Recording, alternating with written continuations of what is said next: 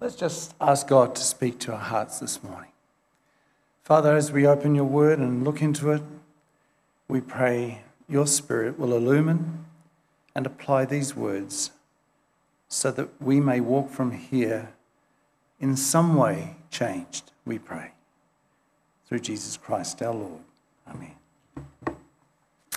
Proverbs, skills for living. And last week we introduced the book and uh, we looked at the whole concept of Proverbs being little, short, pithy sayings that are memorable, that are to do with wise living.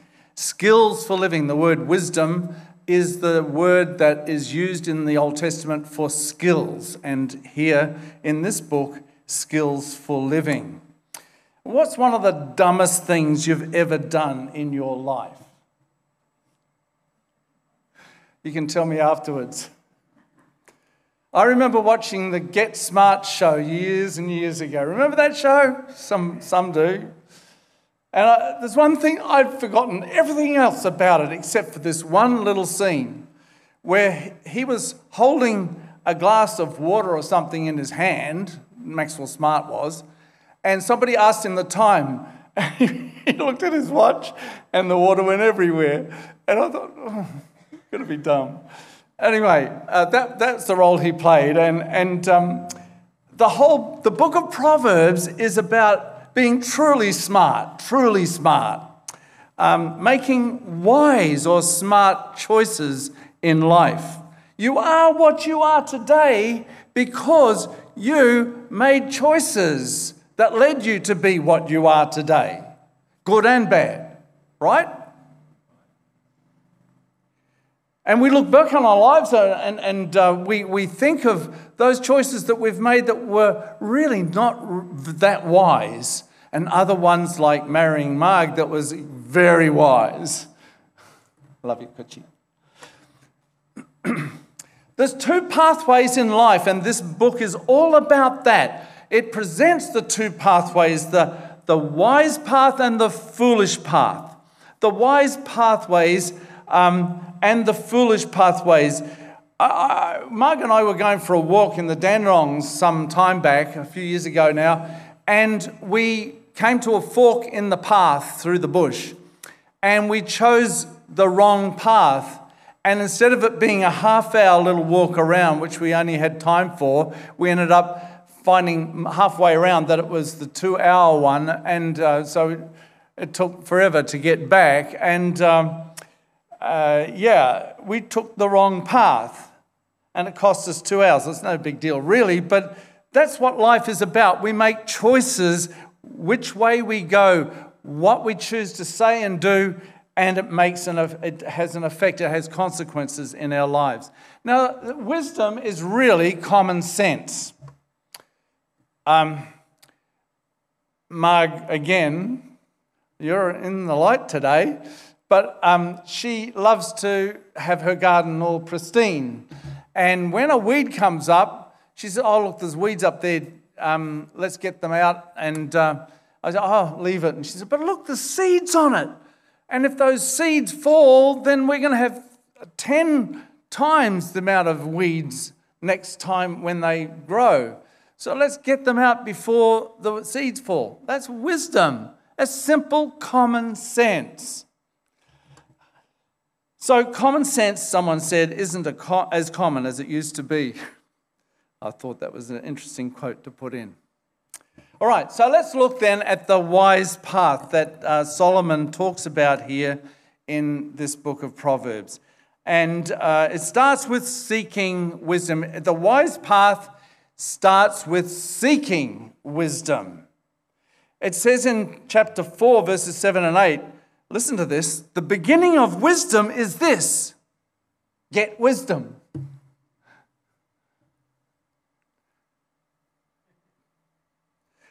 The beginning of wisdom is this. Get wisdom, and whatever you get, get insight. Prize her highly, and she will exalt you. She will honor you if you embrace her. So the first step is motivation to seek wisdom. And so in order to seek wisdom, we need, first of all, a teachable heart. A teachable heart, it says in chapter two, verse two, making your ear attentive to wisdom and inclining your heart to understanding. Gary and Michelle go bowling, right? When they go bowling, they have a bowling... The first time and only time I've been bowling was barefoot bowls in Richmond somewhere. We got this free pass or something, so we went in. And the bowling ball has a bias. It has one side of the ball is heavier than the other. So when you you all know, when you roll it, it, it, it goes towards where the bias is. And uh, so there's a, a bias that inclines the ball a certain way. And, and what Solomon is saying here is, incline your heart, put the bias towards wisdom. In your whole life, be biased towards what is the wise choice here? Not just what is right and wrong, but what is wise to do. How do I go about it? What is wise to say to that person who really upset me? Now, I'd like to say this, but what is wise or what is foolish? So we need a teachable heart. Keep your heart with all vigilance, it says in chapter four. Keep your heart with all vigilance, for from it flow the springs of life. That, that's what you end up being. And, and listen to advice, it says in chapter nineteen. Uh, listen to advice and accept instruction, and in the end you will be wise. So a teachable heart. Secondly, we need a seeking heart. And in seeking wisdom. In verses three and four, if you call out for insight and raise your voice for understanding, if you seek it like silver and search for it as for hidden treasure. If you knew that there was some hidden treasure up in the Dandenongs and, and you had an old map with the coordinates and where to find it under this big, behind this big rock, beside the huge gum tree or something, you would go and you would put a lot of effort into seeking to find that hidden treasure. Or if you're a normal person, you would. It's normal. You seek it. Hey, that, that's valuable. That would change my life. Let's do it. And so it says here, seek it like silver, search for it like hidden treasure. Wisdom. It's that important, says uh, Solomon. So the evidence of real desire has to be there. Kim, our little daughter, when she was only four years of age, we went to a Christian bookshop and we found out that our little daughter had gotten lost. We went out to those streets all around in the city and we looked and looked and looked everywhere, calling out for her. Everything else, you know, the fact that our parking meter might be needing more money or whatever, just was out of the picture. Most important was finding our little daughter. And apparently, she went to the traffic lights and stood there. She knew she wasn't allowed to talk to strangers and she knew she wasn't allowed to cross the road. So she stood there and a man came up to her and said, "Are you lost?" She's not allowed to talk, so she just went like this. And he said, "Would you like me to take you across to the um, department store?" So he did. Anyway, finally, we found her. Was it the police that told us? We called the police. We somehow found out. We went into the department store in case she went in there. And, and found, oh, they said to Mum, "Marg, oh, so you're the mother, are you?" It was two hours we were looking for her. But it, we were so motivated to search to find her. It was so, so important to us. And how much is wisdom important to you and me that we make wise choices, especially in younger years as our whole life is ahead of us and the choices we make do impact significantly our lives. The first nine chapters, as I said last week, are all devoted to, hey, seek wisdom. Like Solomon speaking to his son, "My son, do this. Make sure that you search for wisdom. Look for it. It's so important." The whole nine chapters is trying to motivate us to seek wisdom. Then from chapter ten on, there's the unfolding of wisdom, the Proverbs. So next, we not only are to seek wisdom, but finding wisdom. How do you find wisdom? In the early days of the motor vehicles in America, um, a Model T stalled on the road, and the guy couldn't get it started. He was cranking and cranking and cranking. Another car pulled up, and an energetic, wiry kind of man stepped out, walked across, and he fiddled around inside under the bonnet, and um, and he said, "Okay, try it now." And the guy went like that, and it started like that. So, wow. That's, thank you. He said, that's okay. I'm Henry Ford. He says, I designed and built these cars, so I know what to do when something goes wrong.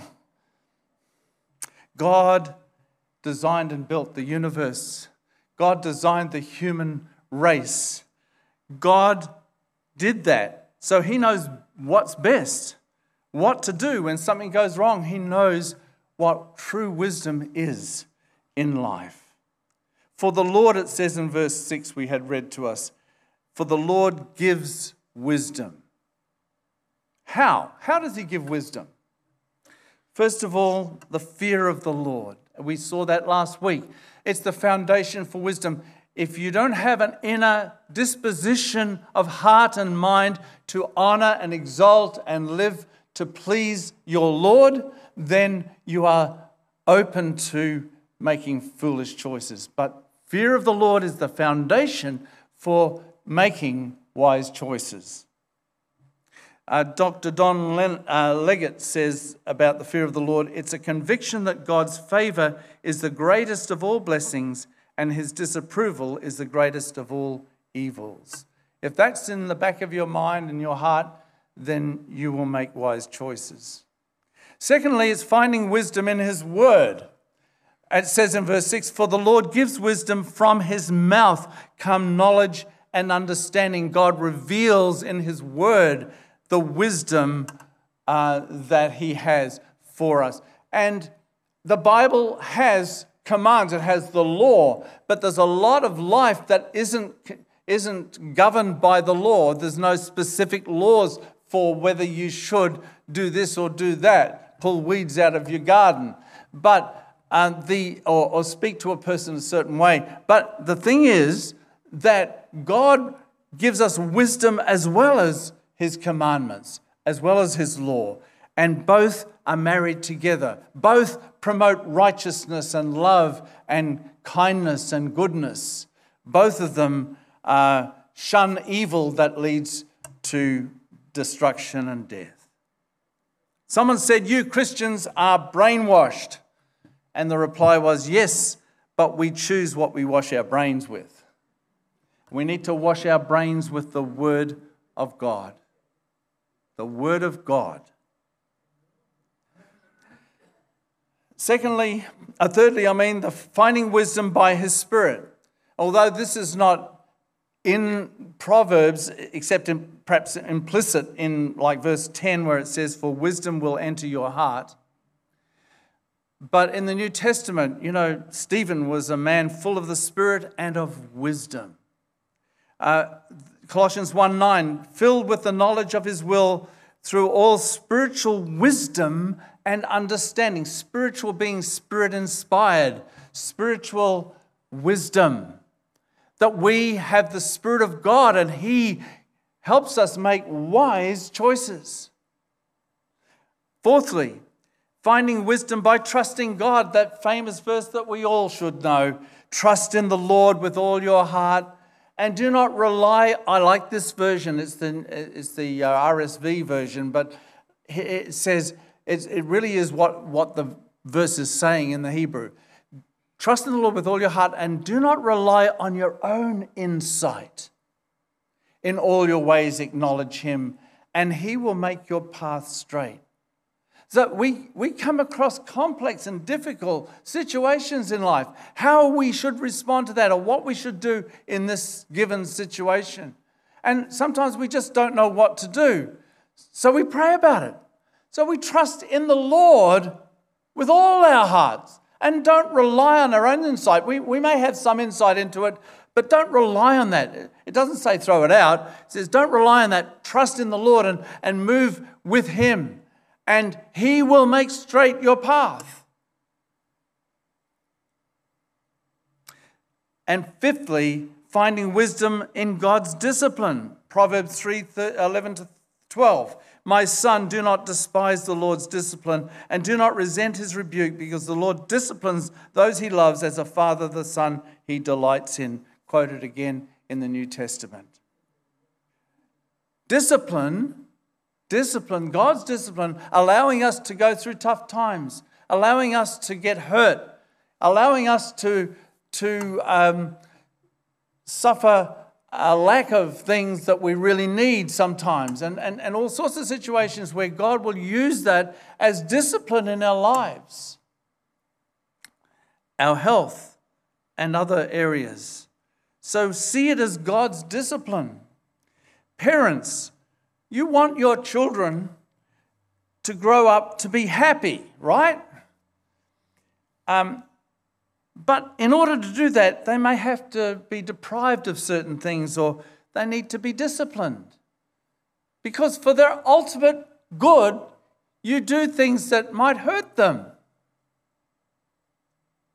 You, you do things that might upset them. But you love them. And with that end in view, wisdom says, no, I need to discipline my children. If I let them run riot, they become so... Uh, entitled, they'll be spoiled, and they'll grow up expecting that right through their lives. That's not wise. So God disciplines us. Folly is bound up in the heart of a child, but the rod of discipline will drive it far away. That's Proverbs twenty-two. Good verse. Okay, um, and sixthly, finding wisdom from people. Uh, he who walks with the wise grows wise, but a companion of fools suffers harm.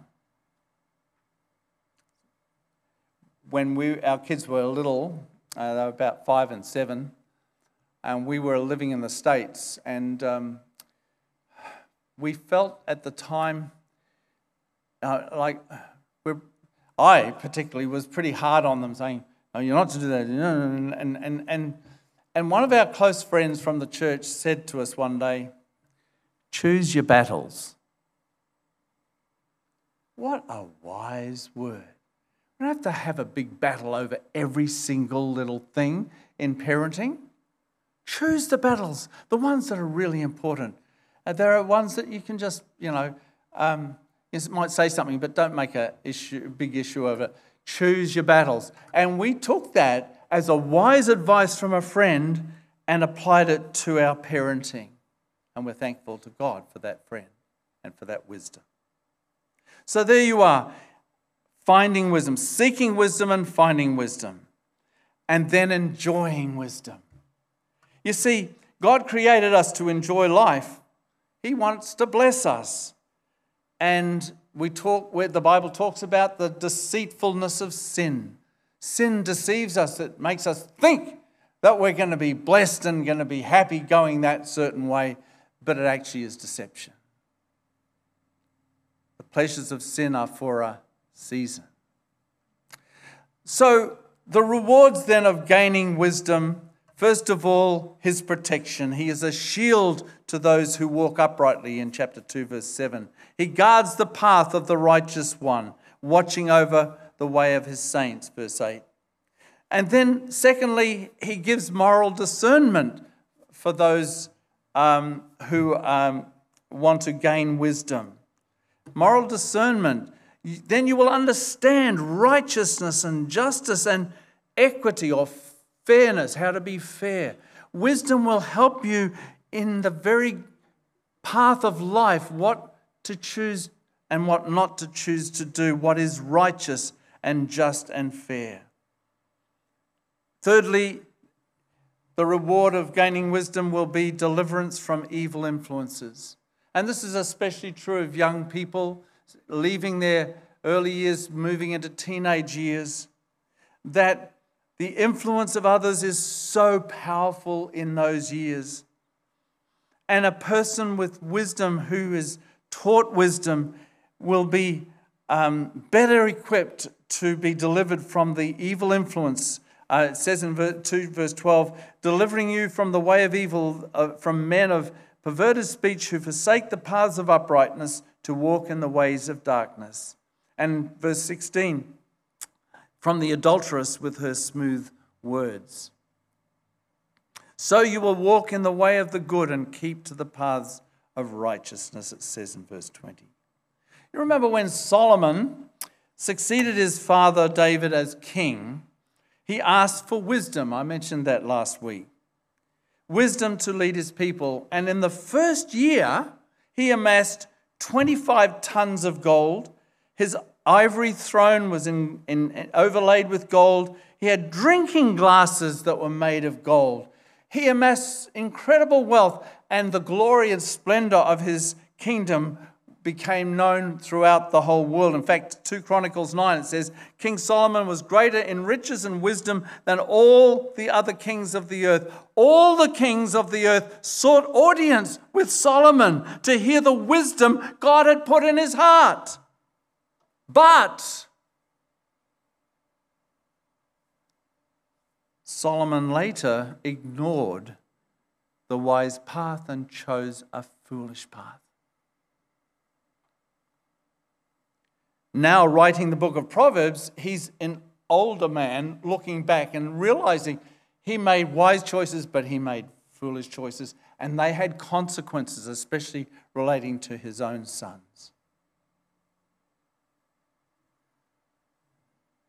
So that's the wise path. The second path is the foolish path. Solomon, as an older wise man, says, talks about the foolishness, foolishness of being a fool. How's that?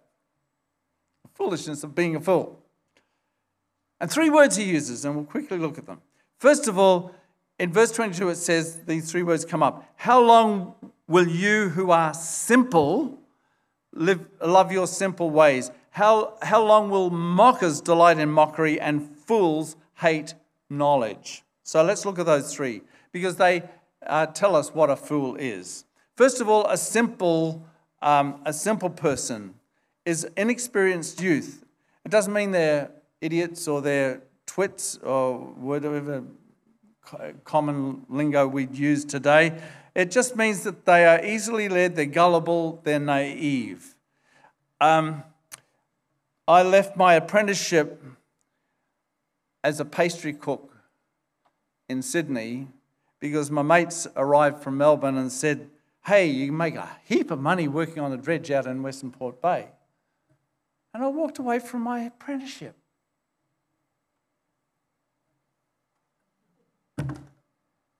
But I was, I was sort of naive and gullible, and I, it was just that I was a young buck and I didn't think. I didn't think. That's what the simple person is. So in verse, chapter nine, verse six, uh, Solomon writes, leave your simple ways and you will live. Walk in the way of insight. Secondly, there's the fool, the word fool. Um, someone who refuses to listen or take advice. When I take the wrong road and Marg says, that's the wrong road to take. It takes me about ten kilometres before I'm willing to admit it.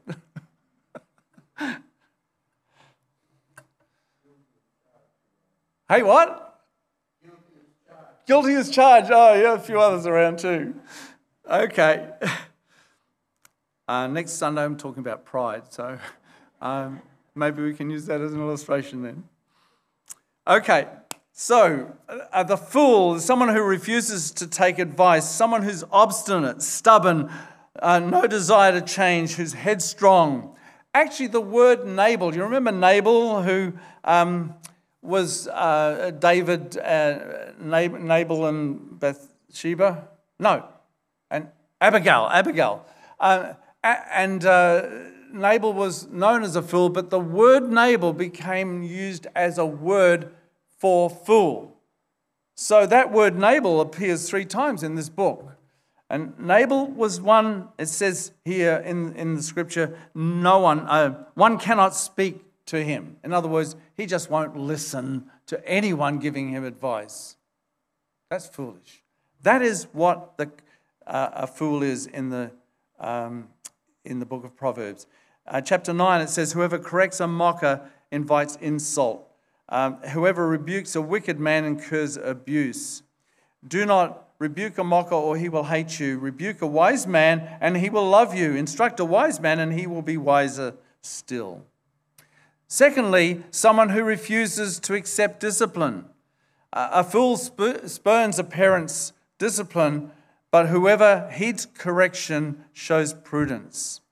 And there's other proverbs uh, about that. And thirdly, the fool is one who rejects the fear of the Lord, who, it says in verse twenty-nine, they did not choose to fear the Lord.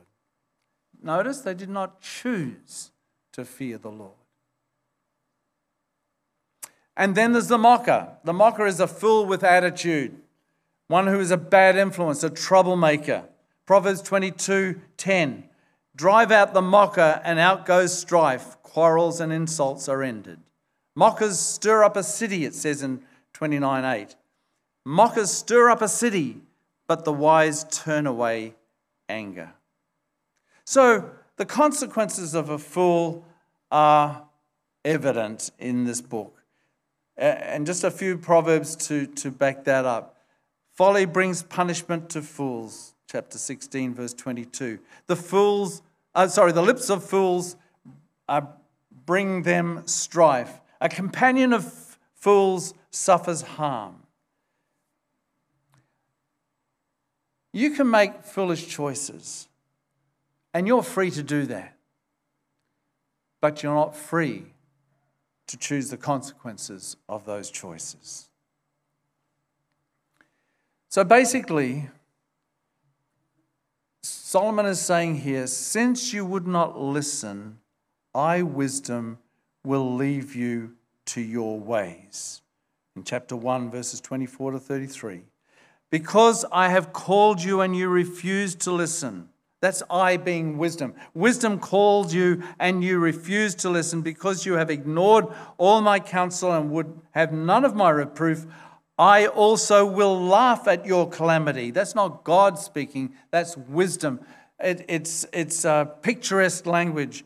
Uh, I will laugh at your calamity. I will mock when terror strikes you.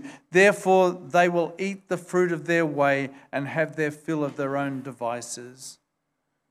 God is a God of grace, and that's true that when you make foolish choices, God can step in in an amazing way and uh, respond to your prayers and your situation. But as far as wisdom is concerned, when you choose the way of folly, wisdom doesn't have anything to say or do. It has no basis and ability to do anything for you when you make a, a foolish choice. So, at the end of chapter nine, uh, we find, or in chapter nine, we find a comparison, both wisdom and foolishness are represented by women calling you to choose their pathway, to choose their dwelling. And for the lady wisdom, she calls out, leave your simple ways and you will live. Walk in the way of insight. And lady folly calls out, foolishness calls out, little do they know that the dead are there.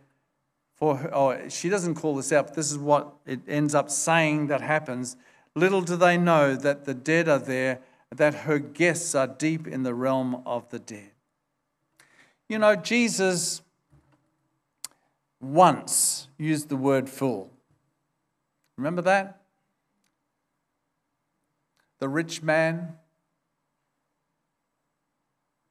who thought he had everything. He says, he'll build, he said, I'll build bigger barns. And eat, drink, be merry, enjoy life. Jesus said, "You fool, you fool, you fool. This day, your soul will be required of you.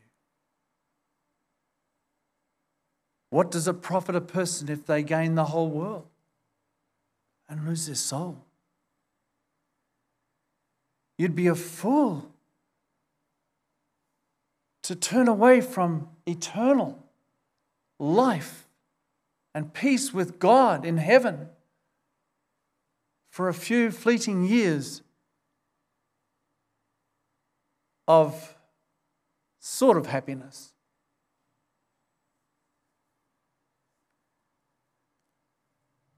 Don't be a fool. You make choices, and those choices have consequences. Let's pray. Father in heaven, we pray that we will be wise, that we will listen to your Spirit, listen to your word, listen to our friends, and that we will have a heart that fears the Lord, that we may choose wise, a wise pathway to walk in, in our lives. We pray this through Jesus Christ our Lord. Amen.